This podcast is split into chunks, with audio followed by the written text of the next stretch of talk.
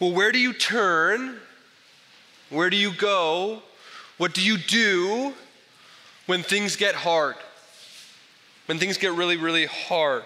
It could be a physical place. I know for many of you, when trials come, when things get hard, you, you literally flee to the mountains, right? And I'm, I'm there with you, right? You go to the mountains, uh, you get lost for two hours, and you come back and you have some perspective on things. For others of you, perhaps you go to a, a substance. And we know that in COVID, uh, alcohol usage and drug usage has just skyrocketed. How do we deal with this situation? Well, let's just use or maybe you turn to a familiar pattern of thinking. Maybe it's not a place, maybe it's not a thing, maybe it's a familiar pattern of thinking. You get stuck in this rut of things never work out for me. Of course, this is happening to me. I'm no good. Everyone's out to get me. This stuff always happens to me. Where do you go? What do you do? when things get really, really, really, really hard. Uh, whether you've been in a church or not before, if this is your first time gathered together, welcome here. Whether you've been in a church or not before, you're likely familiar with the story of David and Goliath. Uh, my kids yesterday were doing some uh, role playing, some drama for the grandparents and the aunts and the uncles, and, and they dramatized the David and Goliath bit for a section of that play, which morphed into some Power Rangers for, for another section, and then sort of melded the two in between.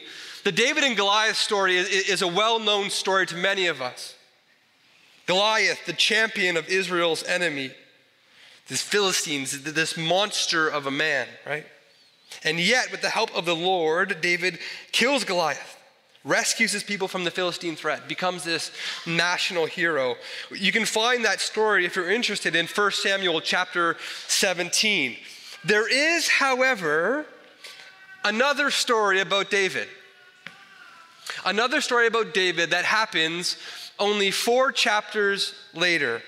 Only four chapters later. Except in this story, uh, there's no apparent victory, only an apparent loss. There are no adoring crowds in this story, only like deafening loneliness and silence. I want to invite you to read with me the story we find in 1 Samuel chapter 21. In 1 Samuel chapter 21, you can go there in your Bibles now if you'd like. We find this story. It takes place, as you can expect, after David's triumph over Goliath. In fact, there's been a number of, of military and personal victories for David. David's life, we could say, is, is up and to the right. It's going very, very, very well. But in jealousy, King Saul has turned against David and is trying to kill him. The golden boy, as David is and was, is now on the run. We pick up the story in 1 Samuel 21, verses 10 to 15. Read there with me. If you don't have a Bible, you can look on the screen. 1 Samuel chapter 21, verses 10 to 15. And David rose and fled that day from Saul and went to Achish, the king of Gath. You'll notice in our, uh, in our psalm, there's a superscript right below, or right before, rather, our text. Gath is referred to. That will become apparent in just a bit. And the servants of Achish said to him, is not this David the king of the land? Did they not sing to one another of him in dances? Saul has struck down his thousands, and David his ten thousands. And David took these words to heart and was much afraid of Achish the king of Gath. So he changed his behavior before them and pretended to be insane in their hands. Notice that David is in their hands now, he's a captive of the Philistines, and made marks on the doors of the gate and let his, his spittle run down his beard. And then Achish said to his servants, Behold, you see the man is mad. Why then have you brought him to me? Do I lack madmen? That you have brought this fellow to behave as a madman in my presence. Shall this fellow come into my house? Consider with me in the span of four chapters how David has fallen from national hero to groveling madman, from wielding Goliath's sword in victory to having now grabbed it on his way as a refugee on the run. From the Philistine slayer to now, at least for a moment, in Philistine custody. Oh, how the mighty have fallen. Where did David go when things got hard? Well, we don't need to guess. We don't need to wonder or hypothesize. Psalm 56 tells us. So, friends, are you going through something hard right now? Something even unjust right now? Well, lend me your ear and hear the words of Psalm 56. Our first point this morning is simply titled Trials. Trials. Psalm 56, verses 1, 5 to 6 reads like this Be gracious to me, O God, for man tramples on me. All day long, an attacker oppresses me. My enemies trample on me all day long, for many attack me proudly. All day long, they injure my cause. All their thoughts are against me for evil. They stir up strife, they lurk, they watch my steps as they have waited for my life. I think it's important to note the particularity of David's suffering this morning. David is crying out to God for grace and mercy from evil men who are filled with pride. Evil men filled with pride, men like Saul, who don't like David's rising popularity, uh, men like Doeg the Edomite, which you encounter, who you encounter in 1 Samuel, who, who has killed all these priests now who assisted David in his flight. Evil, proud men persecute him, attack him. And David envisions these men, get, get caught up in the poetry with me. He envisions these men like relentless predators. Did you hear it? All day long, an attacker oppresses me. All day long, they injure my cause. All their thoughts, not some, all their thoughts are against me for evil. They stir up strife.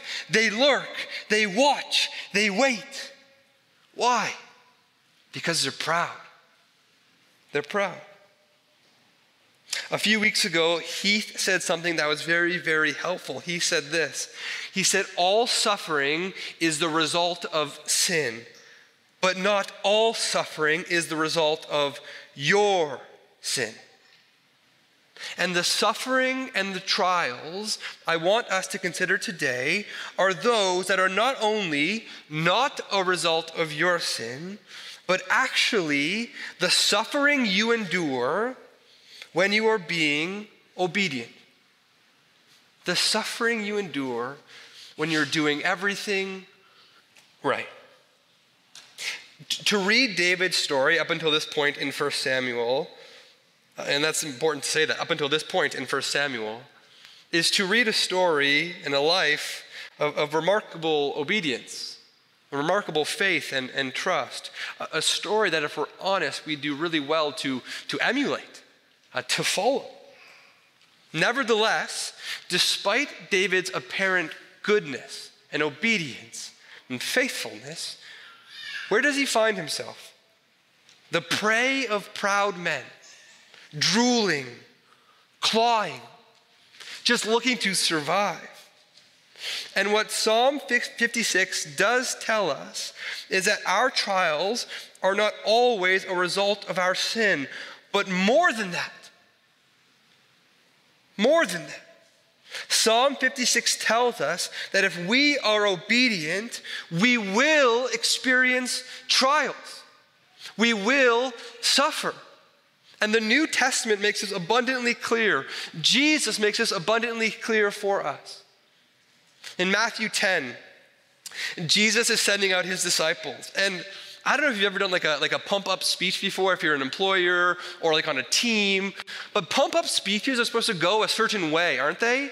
Like, be excited, we're gonna win, here's the vision, here's the goal, right? You, you hit your head against their head, ah, you yell.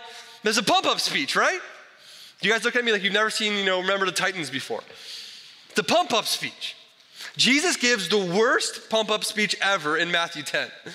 Ever. He's talking to his disciples, he's sending them out, and he is preparing them for a certain kind of life. And I want us to just listen in Matthew 10 to what Jesus says and hear how it parallels David's experience. And ask yourself this very simple and kind of heart wrenching question Is this the life I'm expecting? In Matthew 10, in the worst pump up speech ever, Jesus says, Disciples, you are going to, to places that will not receive you, will reject you, not celebrate you, but reject you. That's Matthew 10 14. Jesus says, Disciples, I am sending you out as what? Sheep amongst wolves. It's Matthew 10 16. The speech gets worse. He says, Disciples, men will deliver you over to courts, flog you in their synagogues. You will be dragged before governors and kings. Brother will deliver brother over to death the father his child, and children will raise against parents and have them put to death. That's Matthew 10, 17, 18, and 21. Jesus is not done. The disciples are super motivated, right? He says, Disciples, you will be hated by all for my name's sake. It's Matthew 10, 22. He says, All this will happen, I'll tell you why, because you are my disciples because I am your master. And they have maligned, mocked, and they will murder me. Many of us, myself included, are treasuring and holding close visions of this life, visions for this life that are not given to us by Jesus, but given to us by someone else. And maybe our parents, just get a good job, right? Just buy a house, start building that equity, right? These are the, the steps you should take. Our world, you deserve the jet ski. I've already talked about the jet ski in a sermon already. I feel like it's, it's a bit revealing of my heart. I was on vacation recently, all these jet skis drove by. I longed for them. Right, the world says you deserve the jet ski, you deserve the lake house, right? You deserve the new car our flesh. I just want an easy life. Listen, Christ City. When we view trials as unexpected, unanticipated, unwanted barriers to the good life, we remain miserable and unsatisfied and grumpy and frankly, not nice to be around. But when we begin, by, with the help of the Lord, to see trials as these God ordained, God blessed events designed to move us into a place of deeper trust, then, then we find life. Then we find joy. David invites us now to move from trial, and this is point number two, to trust. From trial now to trust. Look back at Psalm 56 with me. In response to these evil and proud predators, David prays When I am afraid, I put my trust in you. We just stop for a second? If you're a kid in the room, can you look this way for a second, kids? Look this way. When I am afraid, I put my trust in you is a great piece of scripture to memorize. Actually, adults, when I'm afraid, I put my trust in you is a great piece of scripture to memorize. Keep on going. In God, whose word I praise. In God I trust, I shall not be afraid. What can flesh do to me? For their crime, will they escape? In wrath, cast down the peoples, O God. You have kept count of my tossing, put my tears in your bottle. Are they not in your book? Then my enemies will turn back in the day when I call. This I know that God is for me. In God, whose word I praise, in the Lord, whose word I praise, in God I trust, I shall not be afraid. What can man do to me? David's plea for grace, for mercy, is not directed to, to the universe, to some nebulous unnamed God. No, he directs his prayer to Yahweh. Yahweh, have mercy on me. In verse 10, we find this rare instance in the Psalms where we have the personal name of God Yahweh, Jehovah, the God of Israel. It's in Yahweh, in the midst of trial, who David trusts. And I want us to consider this trust, if we can, this morning from both sides both David's side and the object of David's trust, who is Yahweh. And so, first, from David's perspective, notice, notice, David's trust does not happen because of a logical conclusion about the situation that he's in. Nothing circumstantially has changed for David. Nothing circumstantially has changed. And yet, David trusts. You and I don't think like David. We think like this when things are hard, despair. If God comes through, okay, then trust. When things are hard, despair. If God shows up, if He does something, if He earns it, then I'll trust. Then I'll have faith. But for now, I'll just despair. Not only is this not the faith of David, this is not the faith of the Bible. Demon, demon, sorry, David demonstrates for us what one commentator calls a defiant faith. A defiant faith. Even though I live in the midst of terror, I will trust in God. Now, notice, just because it is a defiant faith, it doesn't mean the faith has no basis. Look back at Psalm 56. Notice that David's trust is yes in God, but in God whose word I praise. Once more, in God whose word I praise, in the Lord whose word I praise. David's faith, his trust is in the God who spoke to him, who spoke to Israel, who's acted in history, who's acted in our lives, who's spoken to us. See, David's faith may be defiant but it's not deaf. It's defiant, not deaf. He has heard and filled his mind and his heart with the glorious acts of Yahweh. He, he's filled his imagination with what Yahweh has done for him. He's meditating on the law of God and enjoying who God is. And it's precisely because David is not deaf to God's word that he is able to defiantly pray in the midst of trial. This might surprise you all, but believe it or not, back in the day, back back in the day, I used to be a lifeguard. I used to be a lifeguard. Daniel, that laugh was a bit too pointed. And one of the things we used to say when we, we were lifeguarding uh, is the time to put on your life jacket is not when you're drowning. It's not when you're in the water with you know water coming into your mouth and you're, and you're gasping for breath that's not the time to put on the life jacket the time to put on the life jacket is on the shore when things are calm when the waves are still that's the time to put on the life jacket. Friends, if you're not in a season of trial right now, now is the time to clothe yourself with the Word of God. It's not when you're drowning. Now is the time to encounter Him in His revelation because trials are coming. And Jesus promises us that. And in that moment, who will you trust? Put on your life jacket while the waters are calm. Which leads us now to the other point in our trust. We look at Yahweh, who is the object of David's trust. Notice the dynamic that is occurring in this psalm. There's a dynamic that's very, very important occurring in this psalm. In this psalm, someone is becoming very big and someone is becoming very small. Someone is becoming very big and someone is becoming very small. Namely, God is becoming very big.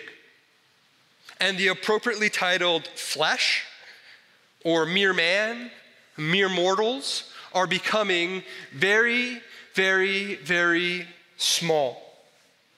God, the object of our trust, is beautifully and gloriously and magnificently portrayed here as the God of justice. Look at verse 7. For their crime, will they escape? What a question. How many of us have asked that question? For their crime, will they escape? And David cries, In wrath, cast down the peoples, O God. The answer to David's rhetorical question is no. No, no, no. They will not escape. They might prosper in this life. They might even kill David. But the God of all the universe, as Abraham asked all those years ago, will do what is right and good and just. But not only is he the God of justice, but the very next verse reads look at verse 8 You have kept count of my tossings. Put my tears in your bottle. Are they not in your book? In our trials, we must see God as a God of justice, grand, beautiful, magnificent. And again, with a verse that should be memorized by each one of us, at the very, in the very same breath, He is the God of compassion.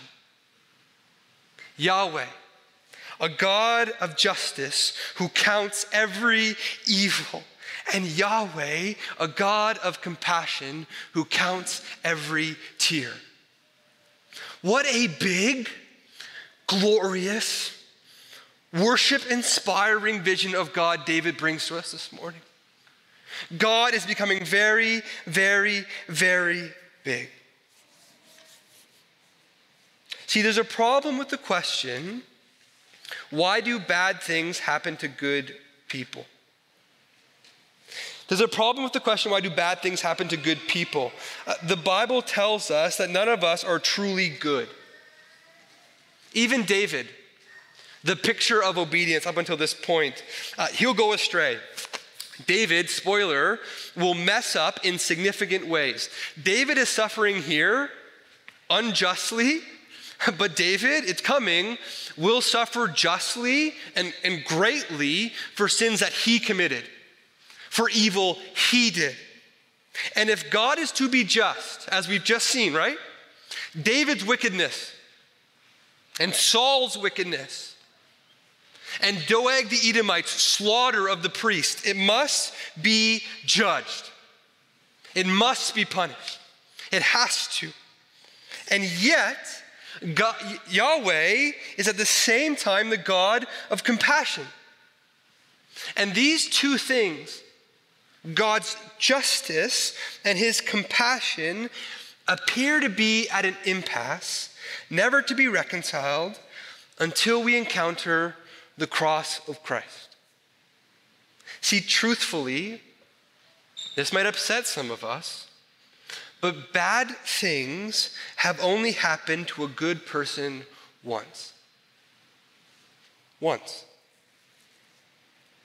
At the cross, in this historical moment, God proves David's prayer to be true.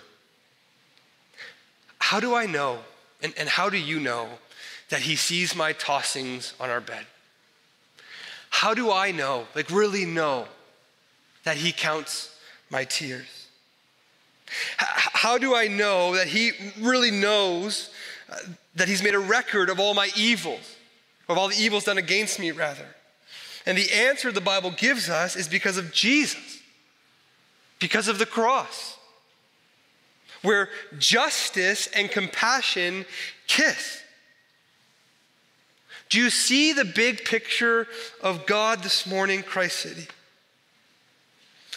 In the midst of trial, our view of God must increase, and our view of the power of man must decrease. But the reality is the exact opposite happens. People get big and God gets small. People get big and God gets small. Our circumstances get big and overwhelming and God gets small. I want to go back once more to Matthew 10. After Jesus says all these things to his disciples, in the worst pump up speech ever, maybe sensing or anticipating in their hearts this big people, small God dynamic, he says something Very similar to what David says in Psalm 56. Jesus says this And do not fear those who kill the body but cannot kill the soul. Rather, fear him who can destroy both soul and body in hell. Stop there. He's a God of justice. He will do what is right both now and into eternity. Let's keep on reading. Are not two sparrows sold for a penny? Well, the God of compassion. And not one of them will fall to the ground apart from your Father. But even the hairs of your head are all numbered. Fear not, therefore.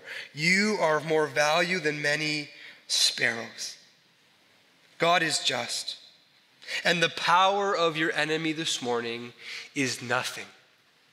Nothing. Nothing. Compared to the eternal power of God. And God is compassionate. Even the, the hairs of your head are all numbered. Have you got it reversed this morning, Christ City? Are people big and God small? Let me invite you right now, in the quietness of your heart, to ask the Lord for forgiveness, to repent. Ask that His Spirit would increase our view of Him in our hearts. This is the key to defiant faith, to defiant trust an increasingly growing and glorious vision of who God is the God of justice, who is also at the very same time the God of compassion. And it's a vision that always leads, always leads, when properly seen, to thankfulness. Trials, trust, and thankfulness. Our third and final point, let's read verses 12 and 13 together. David says, I must perform my vows to you, O God. I must. I must. I will render thank offerings to you. For you have delivered my soul from death, yes, my feet from falling, that I may walk before God in the light of life. See, if trials are an inevitability in the Christian life, and they are, so too is our salvation. Trials are inevitable, but so is our salvation. God will deliver us. Vindication is not promised in this life, in this age, but we are promised life in the eternal age to come. In John's Revelation, the very last book in your Bible, we encounter a book once more. Once more, we read about a book. A book wherein the name of every person who belongs to Christ is irrevocably written. A book where our name cannot be blotted out or crossed out or erased. A book our enemies don't have access to, can't log in to, can't write in where our enemies' accusations and slanders don't make the page. There is this eternal book when the final word pronounced over us by Christ becomes the only word that we hear for all eternity. This is a salvation promised to us. And in view of this, we are to be an abundantly thankful people. Thankful people.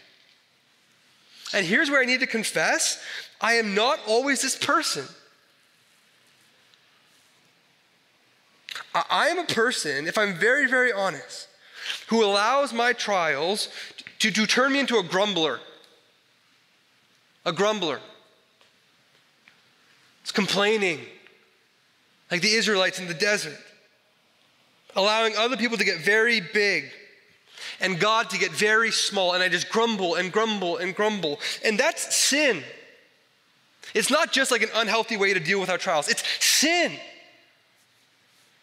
I want us to see that. From one grumbler to other grumblers, we have to see that. Are things hard? Yes. Our faith is not deaf to the realities of suffering, but it is defiant. Defiant. And defiant faith is always proven, always shown in thankfulness. If the fruit is thankfulness, the root is defiant faith. And if you're a grumbler this morning like me, we can together ask God for forgiveness. We can together ask Him to impress upon us the glory of our salvation, both now and to come in Christ. But here's the second thing. First thing, don't be a grumbler. Second thing is this there is something unbelievably attractive and winsome about a community of people who seek refuge in the midst of trials, not in alcohol or drugs or cars or houses or sex or whatever, but who seek refuge in the midst of trials with defiant faith in God.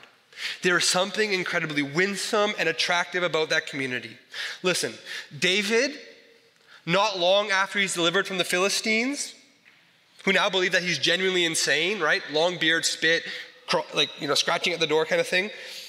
David soon finds that he's not alone, that he's not by himself. A group of people begin to gather to David. And listen to how these group of people are described. In 1 Samuel chapter 22, verses 1 to 2. David departed from there. He's been rescued, he's been saved, and he escaped to the cave of Adullam. And when his brothers and all his father's house heard it, they went down there to him. And look at verse 2 of 1 Samuel 22. It's a beautiful verse. And everyone who was in distress, and everyone who was in debt, and everyone who was bitter in soul gathered to him. And he became commander over them and there were with him about 400 men. See, a community that accepts and believes that following Jesus will necessarily result in trials. A community that has defiant faith in the God of justice and compassion in the midst of their circumstances.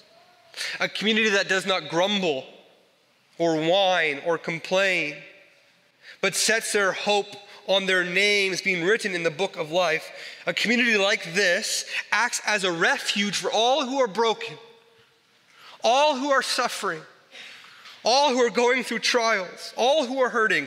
This is the type of community that God uses to do big things. Those 400 men, poor, distressed, hurting men, would change the course of Israel's history.